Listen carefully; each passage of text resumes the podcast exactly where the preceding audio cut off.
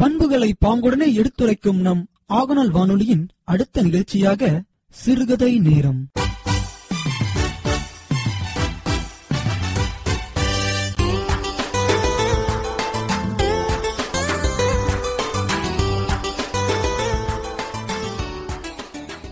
ஊற்று நீர் மறந்திடுவோம் மலைகள் தம்மை. உட்குடைந்து மேற்புறத்து மழையைச் சேர்த்து ஆற்று நீர் பெருக்கிடுவோம் அதை சேமித்து ஆண்டு முழுதும் நமது தேவை தீர்ப்போம். சேற்று பயிர்களை நாம் இயன்ற மட்டும் செழித்திடச் செய்வோம். எந்த நாடானாலும் வேற்று நாடென்ற பெயரை போக்கி விவேகத்தால் ஒரே ஆட்சி உலகில் காண்போம். வணக்கம் பேரன்பு கொண்ட எனதருமை ஆகநல் வானொலி நேயர்களே. நாம் இணைந்திருப்பது ஆகநல் வானொலி தொண்ணூற்றி ஒன்று புள்ளி இரண்டு அலைவரிசையில் இணைந்திருக்கிறோம். இன்று ஒரு அருமையான கதையை நாம் பார்க்க இருக்கிறோம் ஒரு ஓடை கரையில் ஒரு பனை மரமும் ஒரு நாணல் புல்லும் வளர்ந்திருந்தன.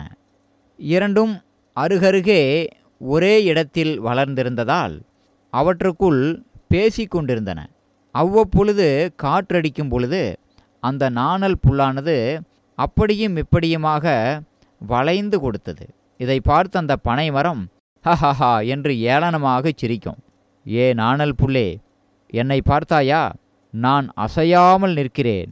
எந்த காற்றும் என்னை அசைத்து விட முடியாது. நான் மிகவும் உறுதியானவன். ஆனால் நீயோ இப்படி ஒரு சிறிய காற்றடித்தால் கூட அப்படியே படுத்து விடுகிறாயே. அப்படியும் இப்படியுமாக அசைந்து கொண்டிருக்கிறாயே உனக்கு உறுதியே இல்லையா? என்று அந்த நாணல் புல்லை பனைமரமானது ஏளனமாக தினந்தோறும் பேசிக்கொண்டே இருக்கும். அந்த நாணல் புல் இவற்றையெல்லாம் காதில் கேட்காமல் அது அமைதியாகவே இருந்து வந்தது. ஒரு நாள் மிகப்பெரிய புயல் காற்று மிகப்பெரிய காற்று அடித்தது. அப்பொழுது நாணல் புல் அப்படியே தரையோடு படுத்து விட்டது. பனைமரம் அப்படியே நின்று கொண்டு ஹஹா நாணல் புல்லே அப்படியே படுத்து விட்டாயே என்னை பார் இந்த புயல் காற்றால் கூட அசைக்க முடியவில்லை என்று பனைமரம் அப்படியே நின்று கொண்டிருந்தது. இன்னும் காற்று வேகமாக வீசியது. அவ்வளவுதான் ஒரே வினாடியில் பனைமரம் சரேரென்று பாதியில் முறிந்து விழுந்துவிட்டது. பிறகு காற்று நின்ற பிறகு நாணல் புல் எழுந்து நின்று கொண்டது. பனைமரத்தின் கதி அதோ கதிதான். இப்பொழுது நாணல் புல் தனக்குள் நினைத்து கொண்டது. இப்படித்தான் எதற்கும் வளைந்து கொடுக்காதவர்கள் விட்டு கொடுத்தல் என்ற குணம் இல்லாதவர்கள் பண்பு இல்லாதவர்கள் விட்டு கொடுத்தல் என்ற பண்பு இல்லாதவர்கள் இப்படிதான் வீழ்ந்து விடுகிறார்கள் என்று நாணல் புல் அப்பொழுது தனக்குள் நினைத்து கொண்டது.